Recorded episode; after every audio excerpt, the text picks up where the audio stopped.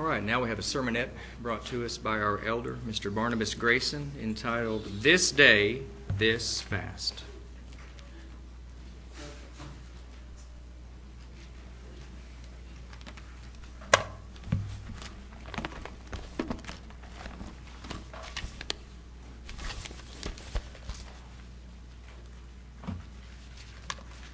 Well, good afternoon, everyone. Of all the feast days, yes, stand by. Stand by. Start all over here. All right. Okay. Start again. Hello, everyone. of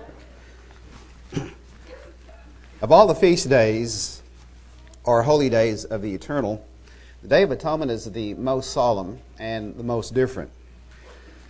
On the other feast days, we feast, we eat, and we drink. We're nourished and joyful and strengthened, but you know, no potluck today. On this day, we fast.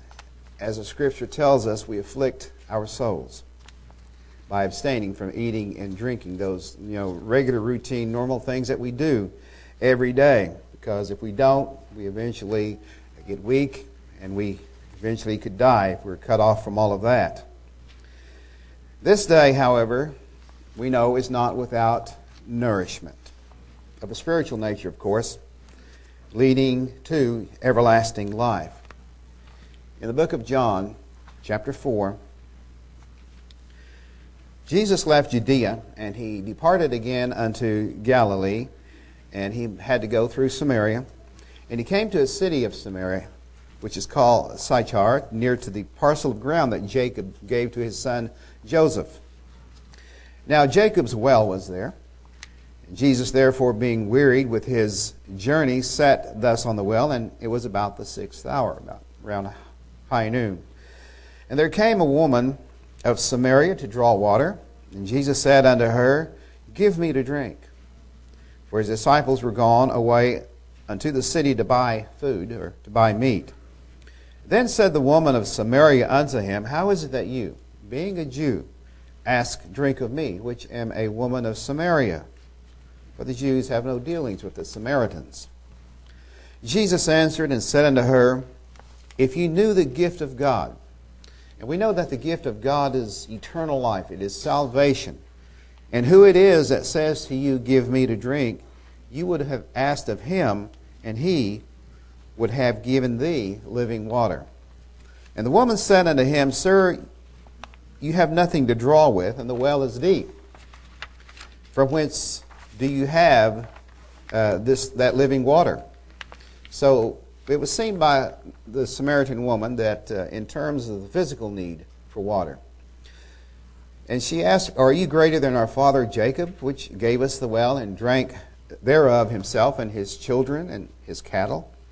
Jesus answered, and he said unto her, Whosoever drinks of this water shall thirst again. And that's the little sign we have out there above the water fountain. Whoever drinks of this water shall thirst again. But whosoever shall drink of the water that I shall give him, he uh, shall never thirst. But the water that I shall give him shall be in him a well of water springing up into everlasting life. I suppose that our desire for water is strongest when we begin uh, uh, the Day of Atonement at this time, you know. And it's usually the thing that I tank up on before sundown and uh, fill up on. I know I do this because I know I'm going to be more thirsty than I will be hungry.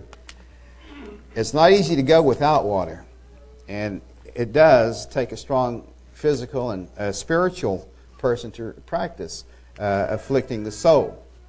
I remember the first time that I kept the Day of Atonement, my wife and I, Carolyn, we were in the panhandle of Oklahoma, and we went down to Amarillo for services. And we rode down with a, a friend of ours, and uh, she put a lot of Dr. Pepper in her uh, the trunk of her car. And every time she would open the, the, trunk of the car, I would see this Dr. Pepper there and begin lusting, not waiting for sundown. And as sundown approached, it kept getting dimmer and dimmer. And I thought, well, it's time for Dr. Pepper, you know. And uh, I was really thirsty. And uh, eventually I did have a taste of this Dr. Pepper, and apparently they drink it warm, so, but it tasted good nevertheless. But our, we have a desire for strong, you know, for drink, for, for water. That's usually the thing. Uh, there are some young children and elderly, of course, and those on medication uh, who cannot, you know, do without it without doing bodily harm to their bodies. So it takes godly wisdom and judgment to know uh, what they must do. But this day of fasting is often spoken of by the rabbis as simply Yoma or the day. So this is the day, the day of atonement, the day we fast. Now, this day was delivered by the Eternal to Moses after the death of his two sons, uh, the sons of Aaron, that is, when they offered before the Lord and died. And in Leviticus 16, we are told the reason for this day. This day shall be a statute, a law forever unto you. In the seventh month, on the tenth day of the month, ye shall afflict your souls, and do no work at all, whether it be one of your own country or a stranger that sojourns among you. For on that day shall the priest make an atonement for you, to cleanse you, that ye may be clean from all your sins before the Lord. So we see this day was a day of national atonement for ancient Israel. And it also speaks of a future time. Verse 31 It shall be a Sabbath of rest, you know, a day of ceasing from, from work, and you shall afflict your souls by statute forever. And the priest whom he shall appoint and whom he shall consecrate to minister in the priest's office in his father's stead shall make the atonement and shall put on the linen clothes, even the holy garments. And we see that the priest had to offer a bullock for his as his sin offering for himself and for his house. Verse 33 And he shall make an atonement for the holy sanctuary he shall make an atonement for the tabernacle of the congregation and for the altar, and he shall make an atonement for the priest and for all the people of the congregation. And this shall be an everlasting statute unto you, to make an, an atonement for the children of Israel for all their sins once a year. And he did as the Lord commanded Moses. So we see the purpose of this day is as a day of expiation of all sin which is essential to the life and peace and fellowship with, with God. In Leviticus uh, 16, verse 16, and he, the high priest, shall make an atonement for the holy place. And the reason is because of the uncleanness of the children of Israel and because of their transgressions and all their sins. So, over the course of the year, people, you know, brought various sin offerings to the priest, and uh, there were perhaps many sins and many defilements that just sort of slipped through in the course of those things. Some sins in life are obvious, some we do not see. Some, you know, sin can be deceptive, and they may seem harmless to us when we when we do those do certain things but some wayward uh, thought, some word, some action, something contrary to holiness may reside like yeast and grow into more ungodliness if not purged. Pride, gossip, slander, uh, backbiting, resentments, those things. But on this day, God's love and mercy sees that all sins are atoned for when the high priest takes the blood of the sacrifice into the Holy of Holies. And the aim of the priestly service was, was a work of expiation, atoning for the uncleanness of the nation of Israel, just as the work of God through Jesus Christ. The second part of verse 16, and so shall he do for the tabernacle of the congregation that remains among them in the midst of their uncleanness. So it too had to go through a cleansing, just as this earth must someday be cleansed of pollution and decay and other defilements. But once a year, the high priest went into the Holy of Holies to go before the mercy seat. The word for mercy seat is kaporet, Hebrew. is from the word kafar, the same word used for atonement.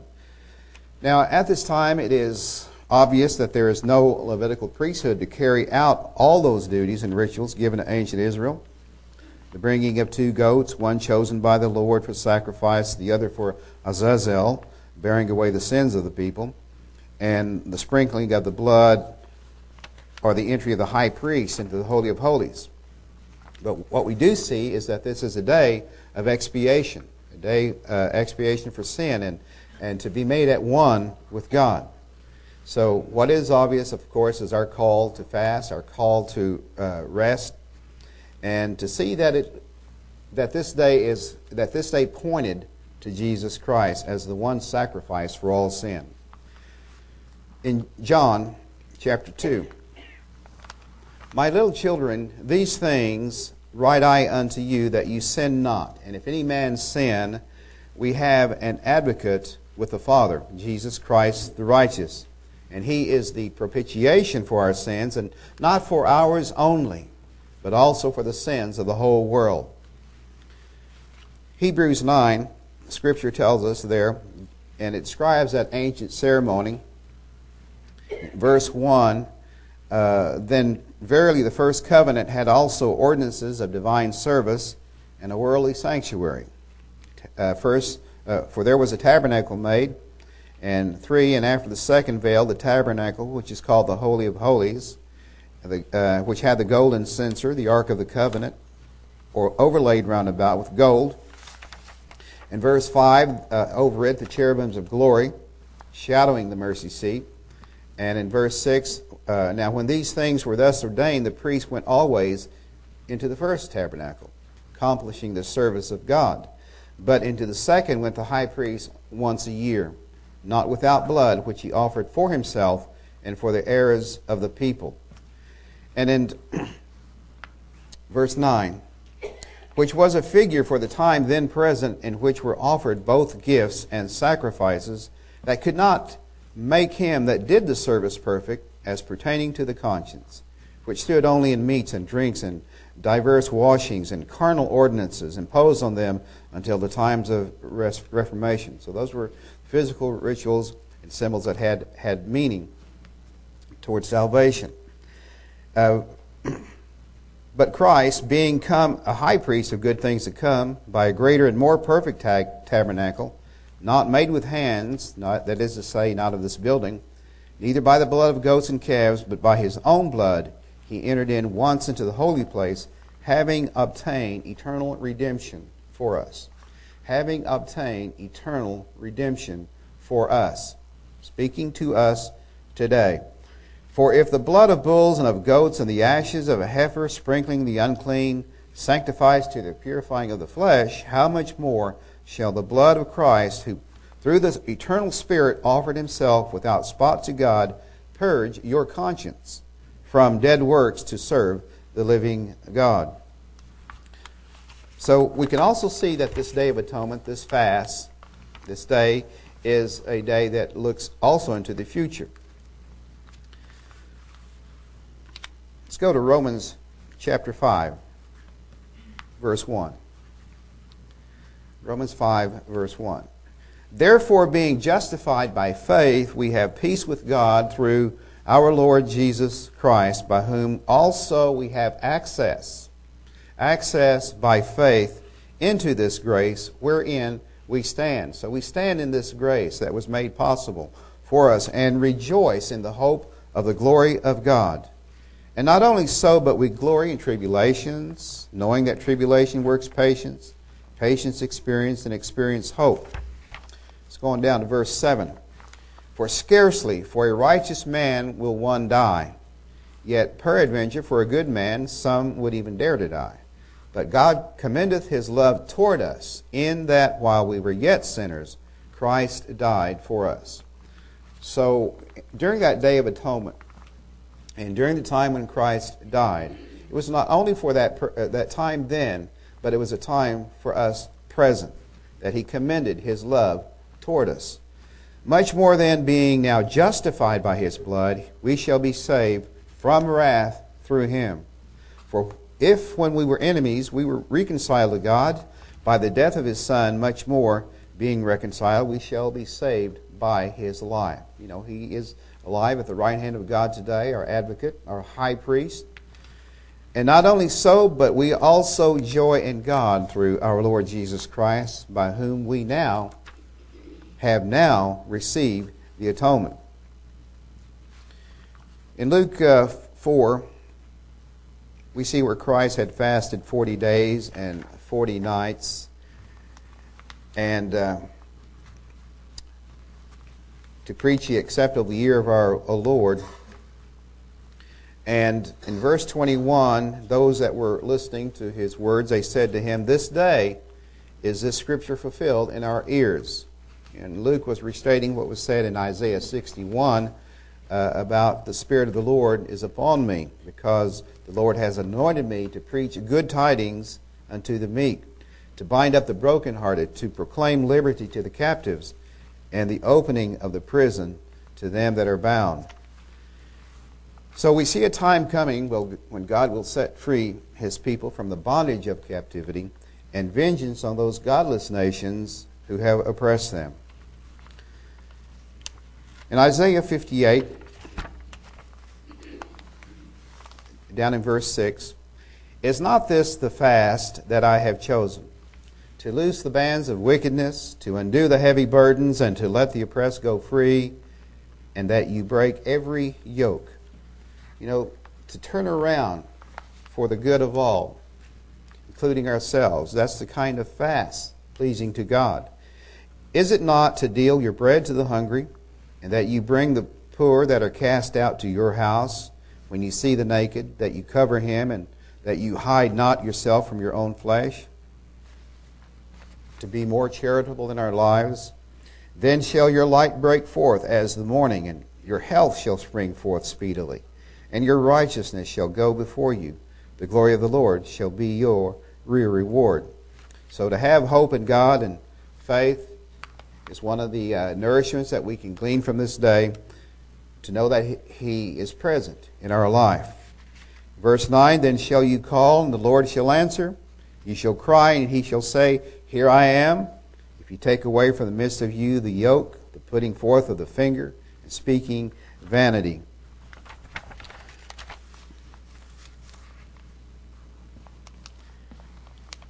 Let's go on to Revelation 21. So this day is for all to take part in because it is a life changer, knowing that God set aside a time when we may realize that He so loved the world that He gave His only begotten Son, that whosoever should believe in Him would have etern- uh, everlasting life. And that's the point of this day, this fast, to be at one with God. In Revelation 21, a new heaven and a new, I saw a new heaven and a new earth. For the first heaven and the first earth were passed away, and there was no more sea. And I, John, saw the holy city, New Jerusalem, coming down from God out of heaven, prepared as a bride adorned for her husband. And I heard a great voice out of heaven, saying, Behold, the tabernacle of God is with men, and he will dwell with them, and they shall be his people, and God himself shall be with them and be their God.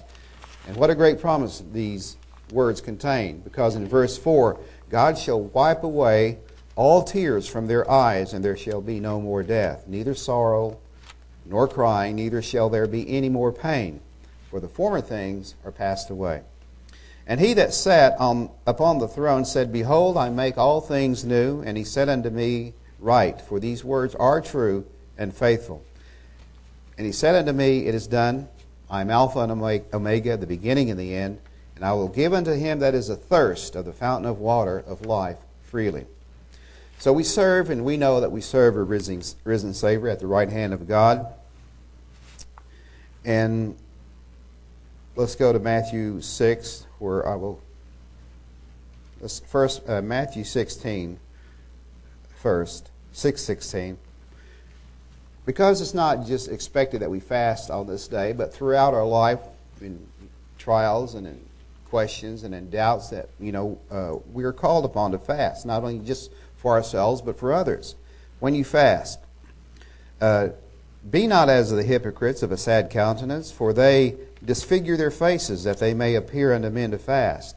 But anoint your head, wash your face, that you appear not unto men to fast, but unto your Father which is in secret. In, conclu- in conclusion, though we may hunger and fast at this time, uh, Matthew chapter 5, just one scripture there, verse 6. Blessed are they which do hunger and thirst after righteousness, for they shall be filled. So on this day, this fast, that we are reminded to be at one with God.